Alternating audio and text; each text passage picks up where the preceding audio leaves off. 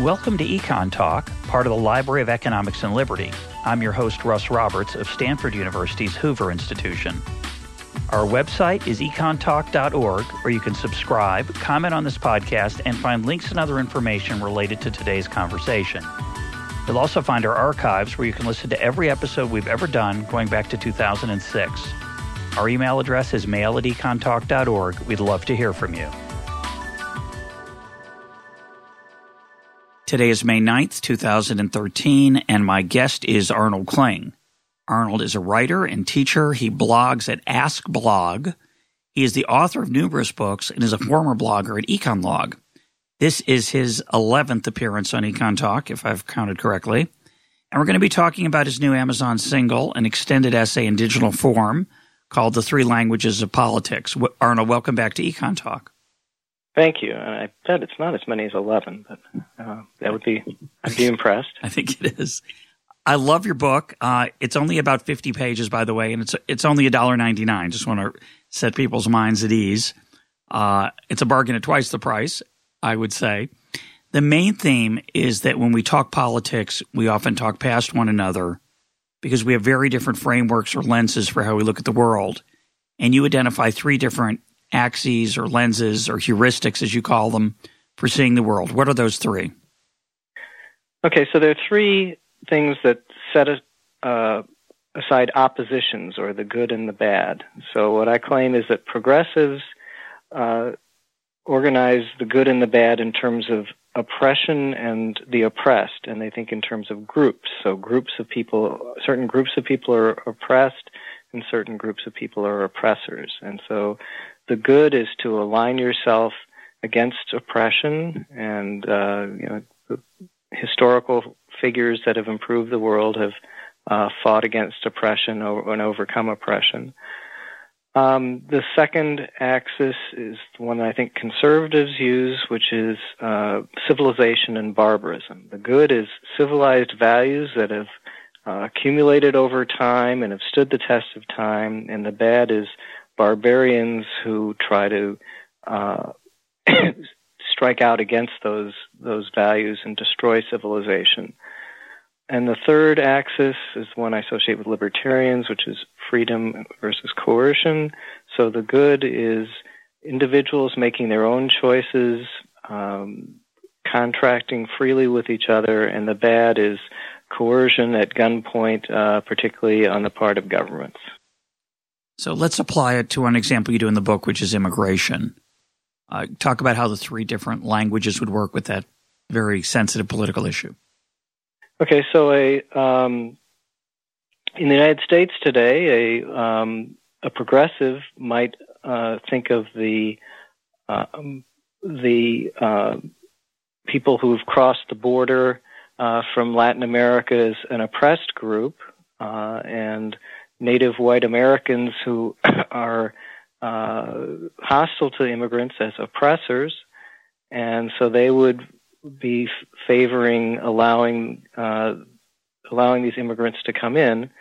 Uh, there, with, with one sort of caveat in that they uh, also think that uh, w- would classify uh, low-skilled working Americans uh, as among the oppressed group, and they wouldn't want to set uh, create conflicts where bringing in more immigrants hurts uh, low-skilled Americans.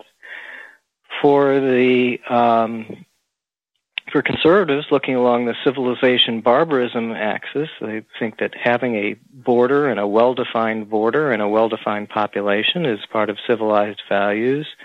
Uh, they would uh, worry that if you allow immigration or and that you would uh, you might undermine that, and they would feel very strongly that people who've crossed the border illegally have, by definition, contributed um, have by definition have carried out an illegal act, and therefore uh, certainly ought not to be rewarded for it, and perhaps ought to be punished for it. Finally, libertarians don't like the idea of government coercion at all uh, and don't see why uh, political borders should have any significance, and so they would tend to favor open borders. So they um, they would they would see this as a freedom versus coercion issue. Uh, I, I, should probably say that uh, I don't think of these axes as some kind of fundamental explanation of why people believe what they do. More, it's an it predicts how they will be most comfortable expressing their points of view. So a progressive will be most comfortable expressing their point of view on immigration, whatever it is, in terms of how how it uh, deals with oppressed groups. Conservatives will be most comfortable uh, talking about it in terms of how it affects civilized values versus uh, attacks on civilized values, and libertarians will be most comfortable talking about it in terms of freedom versus coercion. It's how they feel most comfortable talking about it, not necessarily an explanation of why they believe what they believe. And as you argue in the book, and it's part certainly part of my life experience, which is that people like to hang out with certain types of people that are like themselves typically, a certain tribalism that is true of religion. It's true of politics too, although people don't like to think of it that way, but I think it is a good way to think about it. And um, so we get into the habit of talking to our in- inside group. And then when we take that language and confront someone who's on the other side, uh, it's extremely ineffective and they don't get it. Exactly. So, you know, a libertarian feels like they've played the trump card when they've said, when they've talked about freedom versus coercion, and other people just don't think of it as a trump. And similarly, the conservative, when they say, when they've talked, described an issue in terms of civilization versus barbarism, they think that's that's absolutely that's trumps, and uh, other people disagree. So that you get exactly that kind of miscommunication. In some ways, it's worse than that. In, in some in some ways, it's an almost intentional miscommunication. Uh, I, I use the analogy of you know a football quarterback in American football calling an audible, where the intent is for his team to understand it and for the other team not to understand it. And I think some of the political discourse almost goes to that level, where you're uh, sending by using the axis of your your tribe, you're sort of signaling that you want to raise your status within the tribe, uh, and that you don't really care what what other tribes think. And as a result, because we have trouble seeing uh, the arguments of the other sides, we dismiss them as obviously misguided, foolish, wrong, evil, immoral. Uh, it explains one of the things that I would find very troubling about policy discourse, which is not only am I right and not only you're wrong, but I'm a better person than you are, which is a bizarre outcome for political discourse, but it is the, I'd say it's sort of the default right now.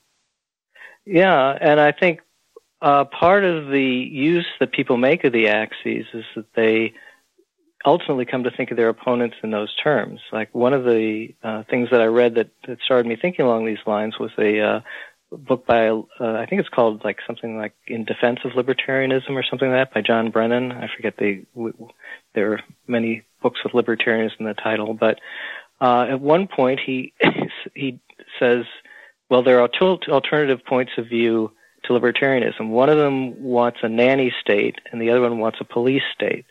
You know, and uh, what he's in effect doing is saying is saying that people who disagree don't have some.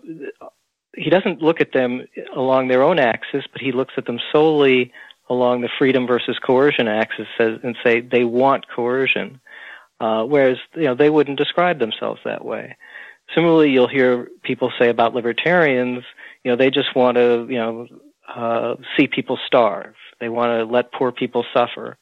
And again, that's not how they would describe themselves. That's not how they arrive at their position. But if you uh, if if you're trying to simplify the the world into oppressors and oppressed, then it's uh, it simplifies your world to describe your opponents, whether they're conservatives or libertarians, as oppressors, and then you've you've kind of simplified the problem and made them demons. So people demonize their opponents along these axes. So and you'll you'll see conservatives say that uh, that you know Obama's actually just a barbarian. You know, he's he's really on the side of the terrorists. He's trying to destroy the and, country. His goal is yeah. to destroy the country. and and they'll say that that, that libertarians are doing the same thing to you know by advocating uh, you know limiting drug laws and uh, you know not doing enough to support the family through government and so on.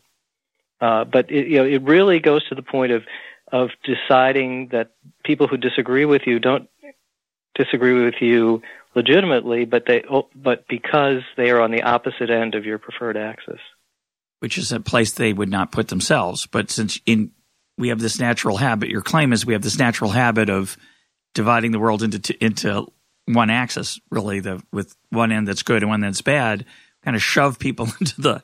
They disagree with us. They must be at the other end, but they don't. They're on the. Yeah. They're orthogonal to us. It turns out.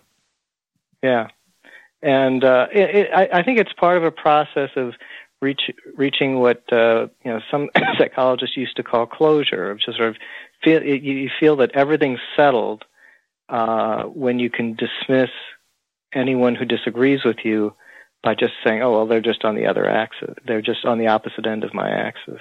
They're they're actually they're they're bitter opponents to everything I stand for. Well, they're, they're, evil. Rather, yeah, yeah, yeah. So I've I've often um, you don't sell the ideas in the book this way, but I've often suggested that something along these lines. I didn't think of it the same way, obviously, but that if you want to get people to agree with your worldview, well, I think what most people think the way to do that is you just prove they're wrong.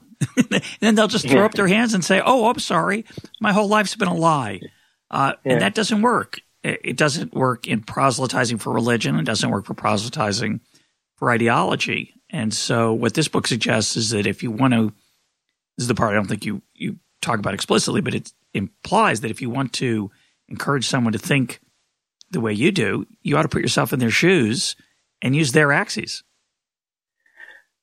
Yeah, and and or at least understand the legitimate side of their argument rather than uh, try to characterize it in the most illegitimate way. Um, yeah, I, I, I really want to fall short of claiming that you can sort of you know, this called the three languages of politics, and I want to fall short of claiming that by learning to translate into someone else's language, you can suddenly persuade them uh, that you're right. I wouldn't. I wouldn't promise that at all. I, I do think you have a better chance uh, of under, you know, if you understand them. And, but I think you also take the risk that if you understand their language, that they may persuade you. And my guess is if you're not willing to, if you're not willing to take that risk, then uh, then your chances of persuading someone else are probably less. But you'll have a better marriage if you're married to somebody whose axes aren't the same as yours. I mean, my I, I, I my claim is again, mine's a simpler claim that I've made in the past, which is that you should be empathetic. You should consider whether your uh, opponent could possibly be right, and by doing so, you might actually learn something and and understand better of how to think the way they do. And my other benefit is it's the right thing to do. You're a nice yeah. person. Why would you enjoy treating your ideological or religious enemies as evil or even even misguided? Is also you know disturbing a, a way to treat another human being. They're smart, thoughtful, nice. Most of them, not all of them. Some of them are monsters. You're right, but a lot of them are just like you. They're they have a viewpoint and they've crammed a lot of facts and, and studies into that viewpoint to convince themselves that, that they're right just like you do. Yeah, that's. I guess that's a, a difficult way for people to think, and uh, so maybe you know one of the benefits of reading the book is it'll uh, make it easier for people to think that way. So, how did you choose the axes? Uh, how did you? I mean, the idea that there are different worldviews is not a unique idea. What's I think particularly thoughtful about the book and thought provoking is the axes make sense to me. I, of course, could be, I'm in your camp more or less. I'm in the L camp, the libertarian camp, but, uh, or, or freedom coercion camp, sort of mostly. So maybe it's just natural that they would make sense to me, but I do seem to see them around me, those different, the axes of the people who don't agree with me. So how did you come to that idea?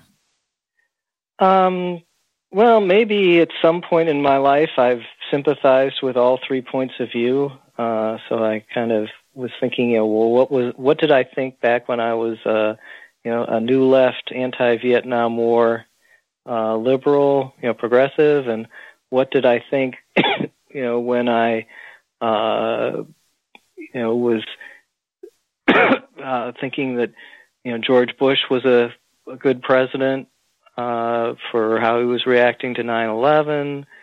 Um, so maybe I was focused on civilization and barbarism. And by the way, when I think about terrorism, it's pretty hard for me not to think about civilization versus barbarism on that one.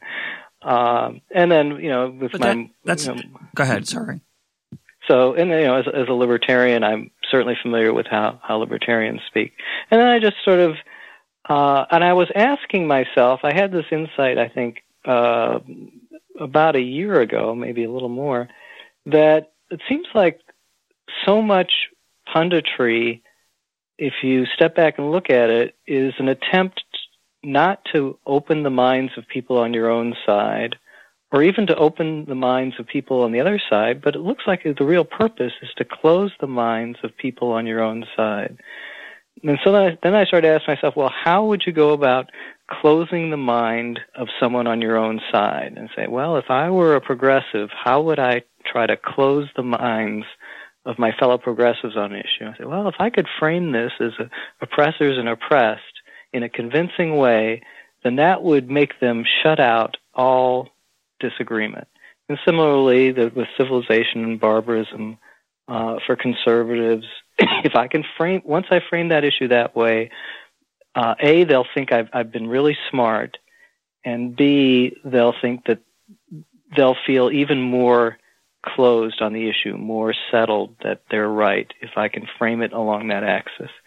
Um, yeah, I was I was, I, was you know, looking at a little bit also like my own experience, like if, if I ever, if, you know, to the extent that I phrased something in freedom versus coercion terms, I would get these tremendous applause from people on the libertarian side, and uh, you know the opposite from people who coming from different points of view, and so it were those types of things that led me to think that those were the axes. So your examples and that little mini history reminds me of something I don't think you talk about, which is that occasionally there is an issue of oppressed versus oppressors for everybody, or civilization versus barbarism for everybody, right? So the terrorism example is a great example. A lot of people across the political spectrum worry about terrorism, might react to it differently. They might react differently to what policies are justified or should be put in place to stop it. But well, let's look at that. If, if, if I'll, I'll, I don't want to interrupt too much, but but but let's take the Boston Marathon bombing that took place recently. Okay. Okay, so let's look look at the reactions to it. Uh, the Weekly Standard, I think this was a cover piece or a lead editorial, was entitled exactly "Civilization and Barbarism." I mean, this was just, they felt like this was right in their wheelhouse, and this is exactly what how you predicted they would react. Um, I think others had great difficulty with it. You had this infamous column uh, in Slate magazine uh, before the, the bombers were identified by a guy saying, "Boy, I hope it's white males." You know, it's like I hope it's it's it's somebody I, that's from the certified from the oppressor class. It's yeah. not, you know. Uh, right. You had President Obama referring to uh, what, what was the term? Self-radicalizing terrorism as if people, you know, you or I could walk down the street and all of a sudden, poof, we just, you know, we self-radicalize. It's like a virus. It no- just it just gets in your bloodstream, and then you're stuck. You're off the you're off the track. Yeah. Yeah, um, which seems to me like an attempt to avoid avoid talking about it in, in civilization barbarism terms. And finally, uh, many libertarians, you know, used you know talked about the uh, you know we're very critical of the lockdown in Boston. You know, said you know this is a police state. There are tanks in the street. This is all this stuff. Um, and I think libertarians may have some very valid points going forward about how society reacts. You know, there may be a lot of um, unnecessary and um, civil rights reducing uh, kinds of surveillance and limitations on people put on as a result of this. So I mean, I'm, I'm not saying libertarians don't have anything to worry about, but uh, I think that this the focus on the lockdown and the uh, actions of the police might very well be inappropriate uh, and is certainly not going to win libertarians any friends because I think most people's reaction in, to the police after the bombing, I mean, before the bombing, you can argue that, that, you know, some dots should have been connected that weren't, but that afterward that their conduct was pretty brave and pretty effective. That's, I think that would, that's what most people would say. But I agree with you, and that's a great example. Um, the only point I was trying to make is that sometimes there are actual issues where the axes apply absolutely directly. You don't have to stretch to make them fit. And in those cases, sometimes people drift into different categories. So there are libertarians and and progressives who were initially in favor of the um, response to 911, right? Who supported the war in Iraq because they thought it was a a blow against um, barbarism. I think, uh, or maybe just public safety. But I think a lot of people were accepting the conservative axis uh, for temporarily, at least, or not temporarily, but for this issue, and temporarily as it turned out. But uh, yeah. and similarly, when there's a case of oppressor and oppressed, there are conservatives and libertarians who will spring to to emotional reactions to those issues. I think what makes the the paradigm so powerful is that for most of us, we wedge every issue into these categories our respective categories. And I think that's what makes it powerful. Yeah, I think that the, the sort of putting them in, in those categories when it's appropriate. I mean, so something like you know using the oppressor oppressed axis to describe the uh, the fight against Jim Crow laws, I think you know is, is perfectly fine, and you can understand why why anyone would do it. But it's when when it's really noticeable when, pe- as you say, when people force issues into that uh, into that mode, when when there's just a, most typically when when when there are just a lot of nuances to the issue, and that you know if you're really going to think about it carefully, you can't reduce it to those simplistic terms. And besides the fact that it's nice to think of your intellectual opponents or ideological opponents as, as decent human beings, it in many ways for me the the, the book is a um, exerts a calming influence. So when you see a column or a pundit uh, saying something that is that drives you nuts, because of course it goes against your axis, instead of saying "what a jerk," "what a fool," "he's evil," it's interesting to say, well, you know, he's got his own little goofy way of looking at the world, yeah, and he sees everything as um, as related to his issue, and you know, you kind of pity's not the right word. It's just like you understand it. It's not as offensive as it is if you think they're just crazy or against your view, which is even more maddening. Yeah. Yeah, although I, I what what I end up being offended by then, though, are are, are people who uh, who not because they look at an issue in a particular way, but jump to clarify, you know, presuming that the other side is evil. Uh, David Brooks had a column about a week ago that I was very sympathetic to, where he talked about a detached point of view versus an engaged point of view. That, that a pundit who's engaged is just, you know, it's just like they're in the, it's like they're, you know, in the battle zone and they're, you know, throwing punches, uh, you know, as fast as they can. And detached is they're actually observing and trying to uh, see the the point of view of both sides. And clearly, the goal, in Brooks is, I think, arguing that uh, at this point we, have certainly got a plenty of engaged pundit, pundits. We might be able to use a few more detached ones, and uh, that's that. I would be making a similar point. And and the part part and again, a, a goal of the book is to, is to enable you to have some sort of detachment. It reminds me a little bit of the um, uh, earlier insight of yours that I, for some reason, associate that you had from your father, the insider outsider um, uh, aspect of politics. That insiders invest a lot of time and energy, know what they're doing, and they are able to make the system work in their direction, and the rest of us are just watching on the outside, not really paying attention so much. And when you think of the world that way, again, I, for me, it's kind of like, well, yeah, what would you expect? That's the way it's going to turn out, and it's not plausible that that our side wins every time or that the good policies always prevail. Well, I think from uh, if I would try to imagine what my father would say, it would be that the uh, all of the storm and fury along the three axes is just uh, for show to uh, uh, you know give people uh, a sense of ownership in the process, and meanwhile, the sober, rational people are in the back rooms dividing up the goodies. Uh, yeah. and watch, you know, watch, watching. So, uh, you know, for instance, uh, if you, you know, look at, you know, labor unions from, you know, so some, you know, one side looks at it from a, you know, oppressed oppressor point of view, another view says, you know, well, these, you know, these unions are like thugs, so it's a civilization barbarism issue.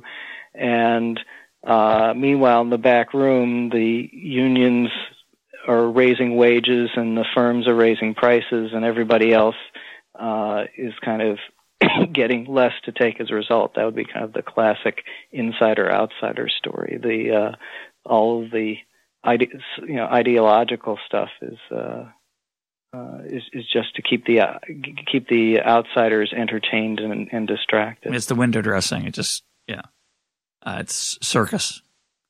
Uh, you make an analogy between your three kinds of language and the Myers Briggs test. Now, explain that analogy and explain what Myers Briggs is for people who don't know what it is. Okay. Uh, Myers Briggs is a personality uh, test that's always been more popular in the business world than in sort of academic psychology. So I got to put that caveat out there. Um, and what it it it uh, it gets it tests your propensity on things like introversion versus extroversion or uh, intuition versus facts and things like that and uh, the use that business people that's made in the business world is that uh, in, in, a business uh, complex organization, you need all t- sorts of people. You need detailed people. You need big, big picture people. You need people who uh, like to uh, mull things over, and you people you need people who like to who want to see decisions made and made made quickly.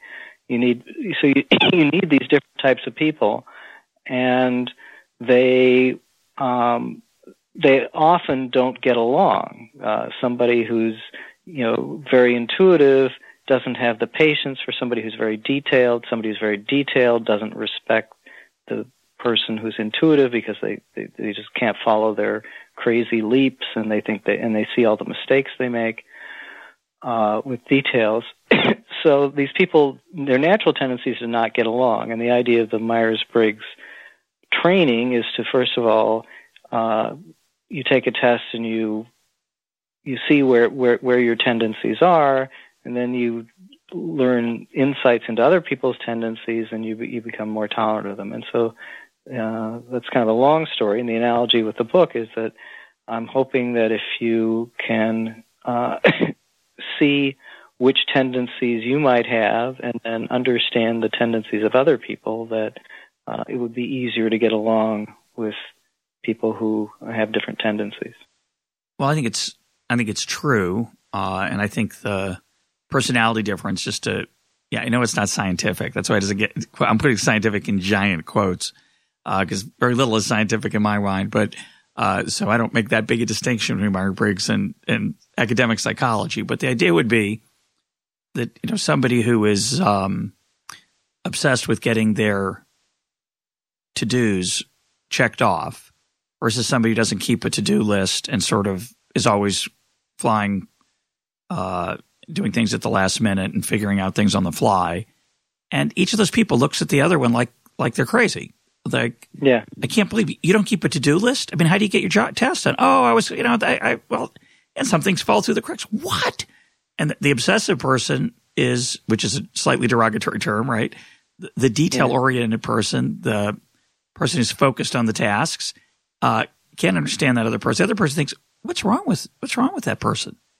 All they care yeah. about is their little to do list. They don't even have time to think and and and ponder and and do the big picture stuff. And and when you think about how that challenge of interacting, especially if you're doing a project together, which is why businesses care about this stuff and organizations care about it. Um, and the, the political thing is is not that different. It's very similar. And a lot of I've noticed in a lot of organizations, political attitudes spill into personality traits and and you know organizational policy. Wow, I mean, I, it's been a while since I've been in a big organization, but uh, uh, you know, I I do see alarming signs of sort of politics taking over things like I, I mean, maybe it's just me, but it seems like you know more Facebook posts that I see, and these are from people who I don't think of as being in my sort of academic slash political circles. They're, they're all political posts on Facebook. So uh, Meaning that they're just more politicized. Yeah, I mean, well, I'm just you know, it's Facebook. You should be, you know, uh, stereotypically, people should be, you know, putting up pictures of themselves drunk at parties. Of course, you know, the people I'm, I'm friends with are too old for that, but uh, it's still, in some ways, this is worse. yeah, I don't think. Actually, I don't think. Yeah, I think that stereotype of Facebook and Twitter is just is not true. I think it's just a different blogging platform, and now people who normally wouldn't even bother starting a blog or using their Facebook and Twitter accounts for their blogging. But um, anyway, moving on. Uh, one thing I thought of as I was reading the book was uh, Thomas Sowell's book, uh, Conflict of Visions, which is a fabulous book. Mm-hmm. And you refer to it in, when you're talking about other similar viewpoints. Talk about Sowell's vision um, in that book and how it relates to yours. Oh, that's a good question. So, um, so the, the, the, terms that stand out are unconstrained vision and constrained vision. So a, in his view, a conservative has a constrained vision, so very aware of the limits of human nature, the limits of resources, and things like that. And uh, the limits of then, reason, the limits of experts, the limits of lots of things. Yeah, yeah you probably uh, you might very well be do do a better job than I could summarizing that. And the unconstrained vision uh, just says, in some sense, know, um, I'm there's, there's a quote that I'll probably get wrong from Robert Kennedy. Uh, some people see things as they are and ask why. I dream dreams that never were and ask why not that would be sort of an unconstrained vision. Dream dreams that never were and ask why not. Um, Utopian. And, yeah. Um, so that um, um, uh, having having said that, I think a difference between Sowell's view and, and my view is, is Sowell, I think, is is really trying to get at why people believe what they do. You know, why do progressives believe what they do? Because, and he would say it's because they have this unconstrained vision, and conservatives believe what they do because they have this constrained vision. Uh, I very much am not claiming to explain why people believe what they do. That is, a, it isn't because you uh, focus on oppression and oppressed that you have your progressive point of view. I'm saying that it's part of the process of how you believe what you believe or how you process your beliefs, how you express them, and how you respond to the way other people express beliefs. It's, um, you know, I, I think that conservatism, libertarianism, progressivism are all very complex belief systems and there's a lot you know there's just a lot more going on than the, just these three axes. But i think that the three axes are kind of what people use to kind of you know like magnetic poles to kind of line up their side uh, versus other, versus their opponents. It's the uh, it's you know like the a set of cheers or taunts that they use uh, to uh, whip up tribal solidarity. So it's not a, so so whereas I think Sowell is attempting to explain why people believe what they do. I'm talking more about the process by which people kind of uh, push for tribal solidarity in what they believe. So in in the back of the book, you have a little appendix where you go through some pundits and try to see how well the theory, the model, the idea explains what they write about and how they write about it. It strikes me that a maybe a more another interesting way of examining the usefulness of the model would be to look at um, political conventions, particularly the non-prime time people, which I occasionally watch for as a source of humor and um, I don't know academic interest in how easy or hard it is to motivate a large group of people. I find it interesting to see how well and badly uh, people do at that. But my thought would be that when you look at the two major parties, a lot of their um, warm up acts for the keynotes uh, operate along your axes. I think that'd be an interesting thing to look at. Yeah, I hadn't thought of that, but that would be uh, that sounds absolutely right. That that would be a situation in which your main goal is kind of uh, whipping up the tribe. It's sort of like the locker room speech of, of a, at a football before a football game, and uh, that's when you would expect people to really use these axes the most. So that would be a, that would be a good uh, test of this. So, why did you write this book? Did you, was your goal? I mean, obviously there are many goals, but was your goal simply to? Um, you, suggested a minute ago it was to improve political discourse and tolerance. Is that is that your goal? Um, good question. I think, yeah, I think I think that's something. I think part of the motive is to get people to back off from the point of demonizing those who disagree as as if they were on the other side of the of the preferred axis. So if we could get libertarians to stop thinking of of conservatives and progressives as wanting coercion, loving power, that kind of thing. You know, they want power. But Arnold, they That's do. what they're all about. Arnold, they do. That's what they're about. yeah. It's hard not Uh, to. and if- sometimes it's hard to keep out of the. Yeah, sorry. Just kidding. Right. Yeah. and if, you know, to get progressives, you know, similarly to get progressives to not think of of of um, you know, every, libertarianism as a dog whistle for racism or whatever they they accuse it of being, and forget. Well, no, no, no. Libertarian. No, libertarianism is for rich people. It's to help rich people Yeah. get really rich and stay rich. That's what libertarians are in the progressive worldview. Uh, Yeah. No. So, yeah. So you get the point that that uh, if if we could get if we could just reach the point where we don't automatically demonize people, then I, I think uh, the, the book will have, would have accomplished something. So, of course, one theme that runs through the book is confirmation bias, uh, which we all suffer from. And I was reminded of the Richard Feynman quote, which is the most important principle is not to fool yourself, and you are the easiest person to fool. Uh, it strikes me that we fool ourselves a lot along these lines um, and cherish being fooled because it's it's a good cozy feeling to be part of the tribe. Yeah, um, I think that that uh, yeah, the book discusses a number of of sort of findings in kind of the psychology of political belief, including confirmation bias, which is a very important one. That um, I think are, are reasons that to be aware of the three-axis model because I think people uh, use these axes in, uh, in, in ways to.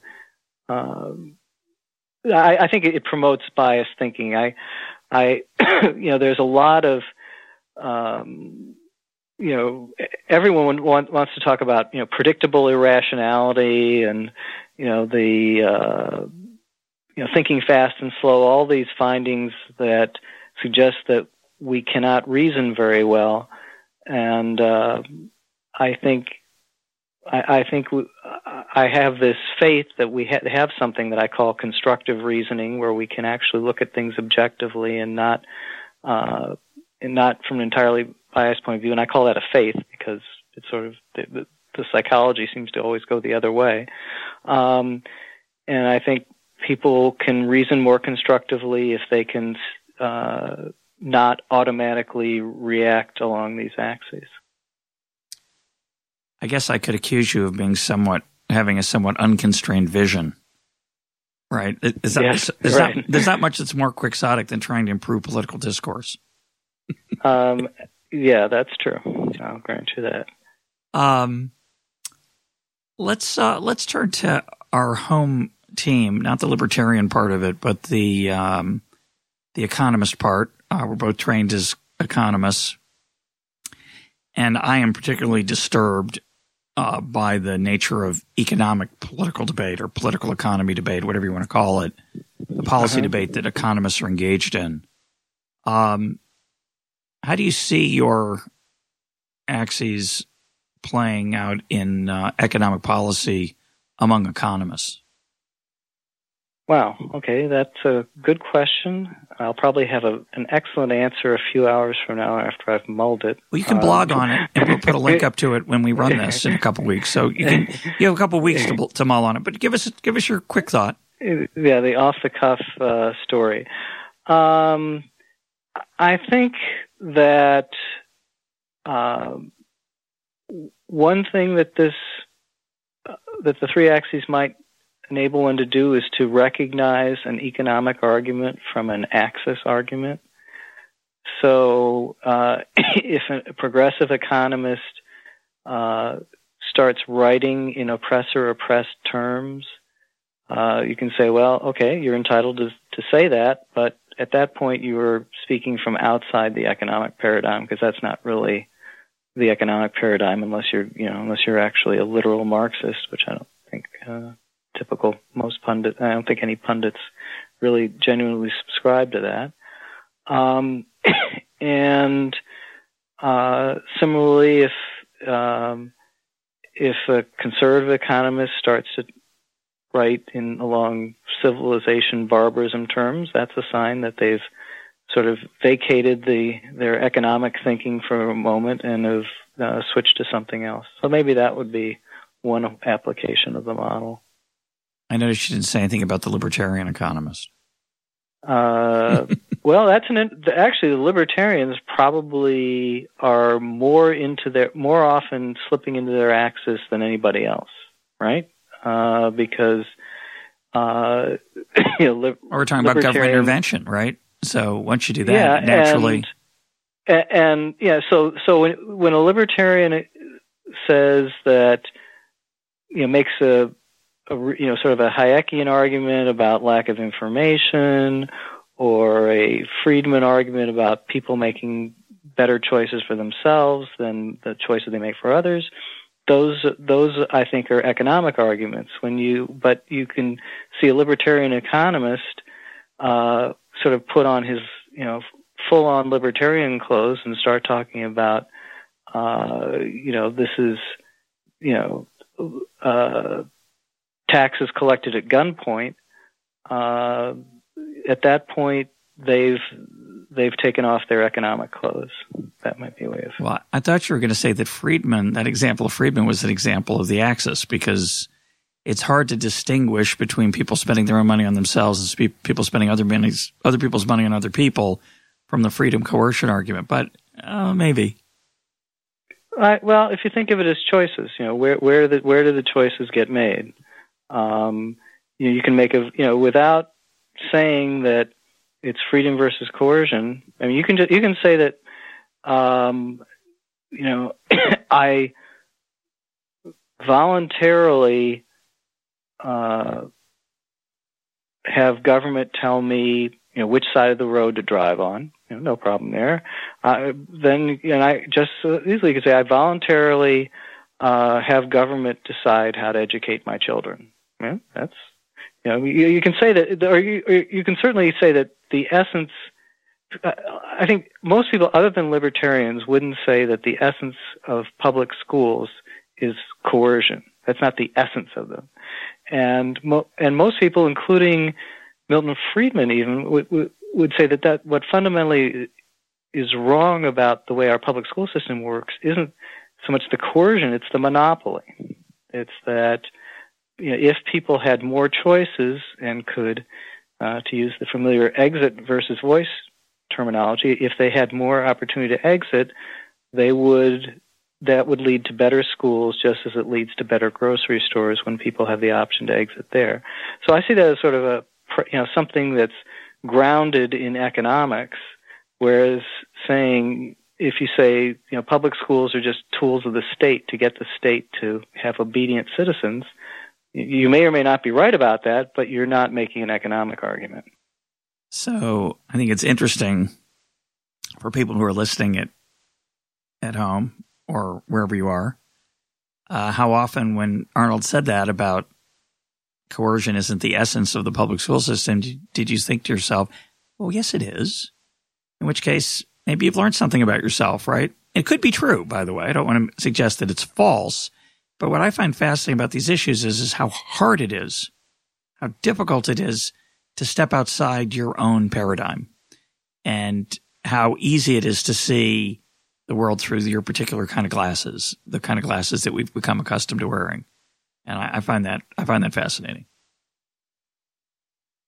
Yeah, it's um, yeah, it'll be interesting to see people's reactions to some of that stuff, right? And let me give you another um, application or way to think about it with um, with economists you're re- when I asked you this question, you said, well, you'd have to look and see did the economists did they step into the axis, meaning they take off their economist hat more or less.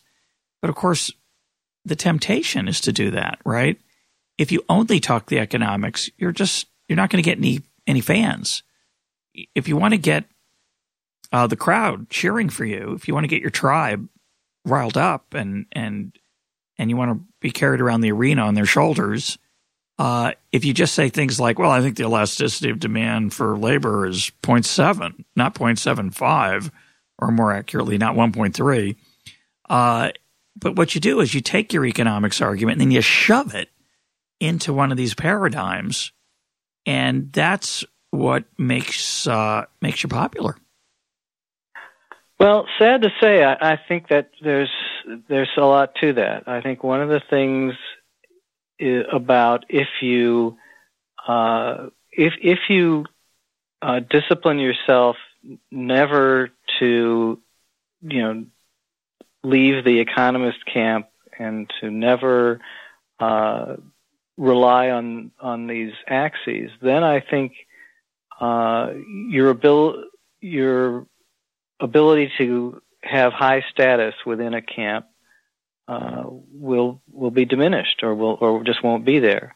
Um, you know that's why I think sort of someone like you know Gary Becker, who writes well, writes on policy issues, um, you know, has a blog that I don't know how many followers it has, but probably has one hundredth of the followers of of a Paul Krugman, and yet you know, they're both Nobel Prize winners.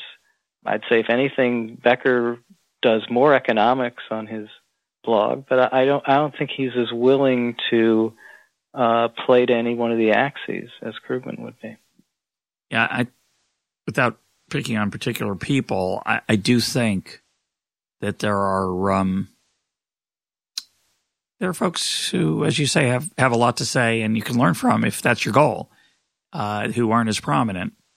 Of course, that isn't always our goal. Sometimes our goal is just to get a good, cathartic um, read and, and feel good about ourselves or bad about the other side, and that's a different, it's a different intellectual, different product.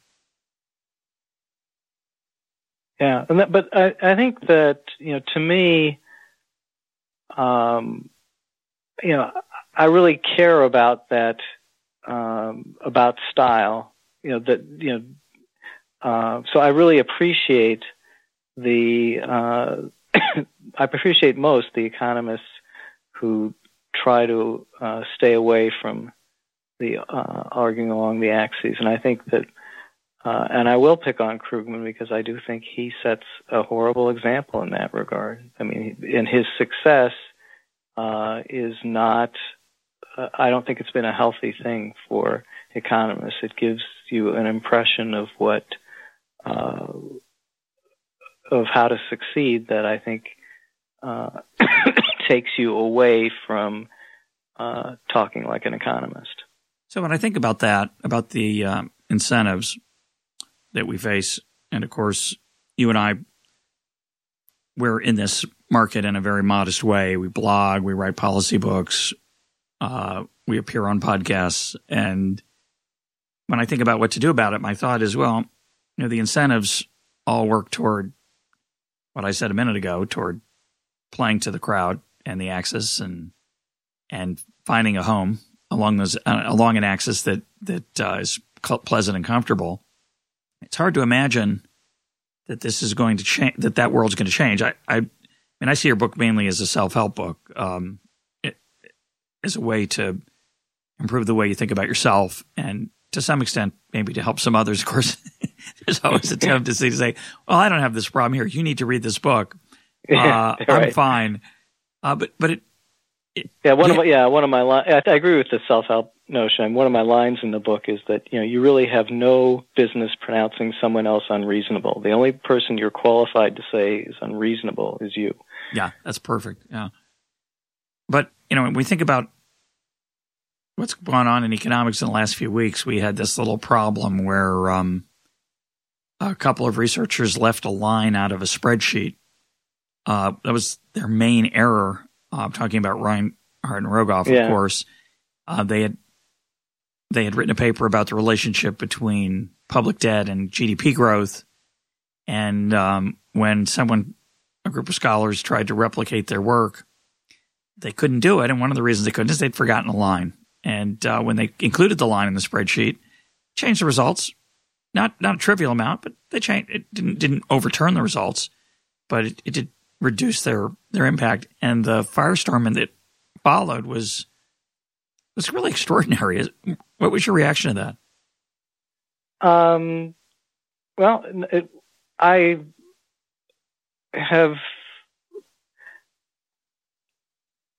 I think that that, and this will be um, may sound whiny, but I think that um, that conservative scholars are given much less margin of error in the world. Um, you know, I think you know if you take Elizabeth Warren's research, which I think would embarrass some undergraduates, uh, she gets a free pass or, or praise in the media. Um, and but but I, I just you know, maybe I'm maybe I'm I'm being narrow, but I I think that it, it's it's amazing to me how many of these firestorms seem to involve people who stray from left wing orthodoxy, um, and how people and that people who subscribe to left wing orthodoxy seem to have, have, have a Teflon coating in the media. I guess you know, that's it's a it's a paranoid point of view, and maybe if I watched you know Fox News you know take on climate scientists or something, I would I would you know be paranoid from that point of view. But um, actually, I wouldn't be because I'm not I'm not a climate science believer. Don't tell anybody. Um, oh, good thing. Uh, Don't but, worry. Nobody listens to Econ Talk, Arnold. Your secret's safe with me. good. but um, the um, you know so so uh, maybe I, I may, maybe I'm seeing that narrowly, But that that that's that was the main impact I had. That part of it is that the that ninety percent thing when I first saw it in Reinhart and Rogoff. My explain. Was, oh no. Ex- explain oh, that. No. no, explain that. Okay, okay, right. What it is? Okay, so supposedly, so so the way it's been read in the media, and I don't, and and maybe they intended this, and if they did, that's they deserve some opprobrium for that, regardless of the spreadsheet error.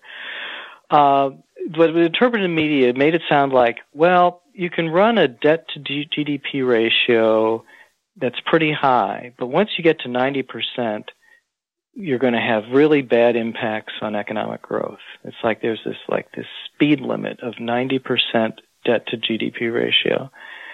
And that looked to me like to be in a class of statistical findings that just highly suspect. I mean, it, it can't be.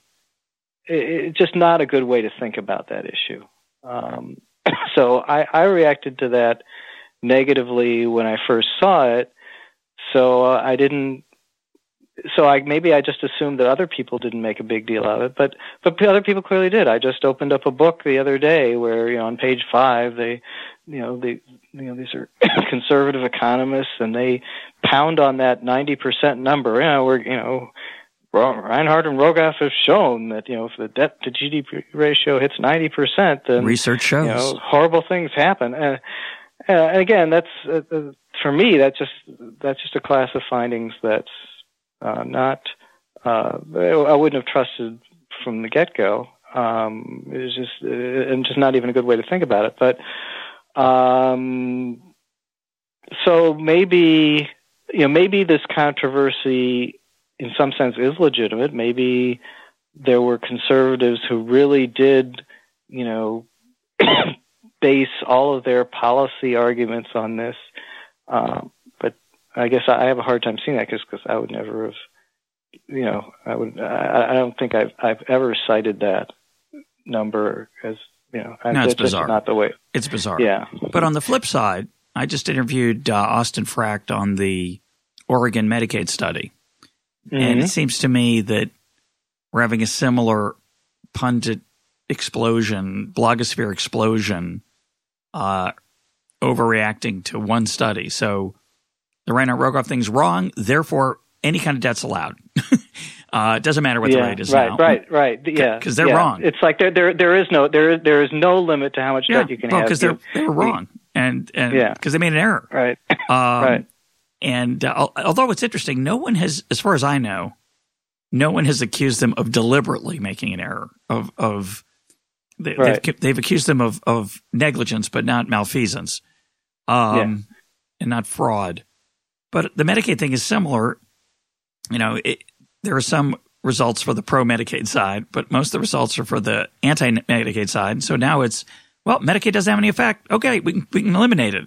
it's, like, it's, a, yeah, it's a little bit um, overreaction. Yeah. Um, the uh, yeah, it would be nice if you could get some kind of, and I think you could get kind of a sober consensus that um,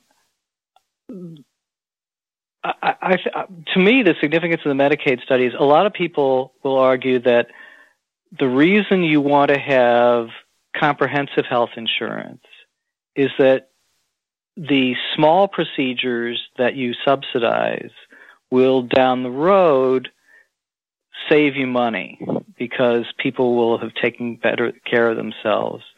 And that is the argument that I believe is threatened by the Medicaid study. And I think be able to have a sober discussion about whether comprehensive insurance uh, uh, that I, I, comprehensive insurance is, is, the only legitimate form of insurance, or whether catastrophic health in- insurance would be better. And um, you know, I'm, i think uh, Kathleen Sebelius, the head of HHS, was quoted a few weeks ago to the effect of saying that you know people who you know that you know catastrophic health insurance is is just an evil. You know it's just you know it, people people need comprehensive, and I I would hope that that any economist would at least look at this and say, well, it did not support one of the one of the main arguments for comprehensive health insurance, which is that subsidizing people to spend on the little things will cause them down the road to uh, have less long-term expensive illnesses. But it doesn't refute that. I mean, it was only a two-year study, so it's not right. Right. It, suggestive. Uh, it didn't. It didn't confirm that view. Right. Right. No. No. I. I. I don't want to. Right. I don't want to overstate what it accomplished, but you know it, they did focus a lot on these on people who had these chronic illnesses like diabetes to sort of see in particular whether it made a difference there. Um, and then you also have to look at in the context of lots and lots and lots of studies that showing different groups of people with different levels of healthcare spending and not different outcomes. I mean, the the it, it, if this were the only study that found that, I think you would just throw it out as an outlier. But in fact, it's what every study shows. I mean, there's that you know great paper by Robin Hanson that just yeah. walks through all of them, and uh, you know, uh, and even since Robin wrote his paper, Amy Finkelstein did a study of the introduction of Medicare because it, you, looking at different states, because some states in 1965 already had coverage for the elderly, others didn't. She finds the same thing, no difference in outcomes. Um, you know that I think it's in that context that you um, that you, you have to see the study as kind of one more straw. Well, to come full circle, I was once speaking to a group of journalists, and we were talking about healthcare and in a very general way. And this was years ago. This is well before Obamacare. And um, I think I was probably saying something like, well, "Don't we care more about health care than health insurance?" Something like that. And somebody challenged me, and I said, "Well, didn't the RAND study show that?" in the, what the RAND study showed is that at different levels of subsidies, the people who got a bigger subsidy to healthcare insurance or healthcare purchase used more healthcare, but their healthcare outcomes weren't much better. I think had there was no difference. So I just mentioned that as I thought, well, that's interesting. You know, I, am not a health economist. It's just something I knew about and it seemed interesting. And he got furious. Really, he started yelling at me and he said, uh, the RAND study. And to him, that was, he, he probably said this literally. He said, that's, that's code. Those are code words. That means you don't care about poor people getting health care insurance. That's just like, that's like, and now, you know, that's really what your point of your book is, is that he's on that axis and I was on some other axis. I don't know what axis I was on, Mars. I don't know, but um, I defended him. I didn't just he didn't just go, "Oh, that's interesting." I guess that I got maybe I should rethink my position. Strangely enough, he didn't think that way. He got mad. Yeah. Um, yeah. Well, the uh, one of the studies I cite in my book, and it's it's sort of a controversial study, and maybe it needs to be replicated in a lot of different ways before it, it deserves to be cited. It's probably been cited a lot more than it's been replicated. Uh, it says that you if you take two people who come into uh, a position with a strong viewpoint, and you show them the same facts, each of them strengthens their own viewpoint. Uh, and that's which, too sweet, isn't it? I, it does it does it makes you worry, wonder whether it's true, but it is. It's delicious. Yeah, yeah it could um, be true.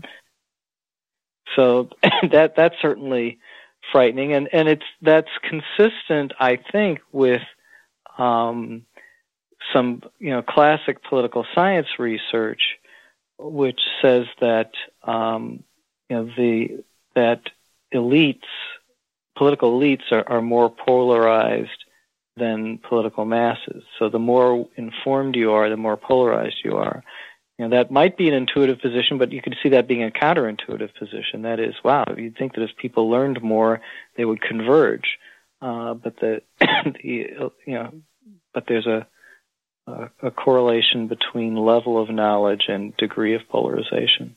Hmm. And that's been true for, you know, that's was first discovered in the early 1960s. Uh, I think the problem problem is now they're more it's even more worse. Informed. Well, yeah, so it's even more polarized. My guest today has been Arnold Kling. Arnold, thanks for being part of EconTalk. Okay, thanks, Russ.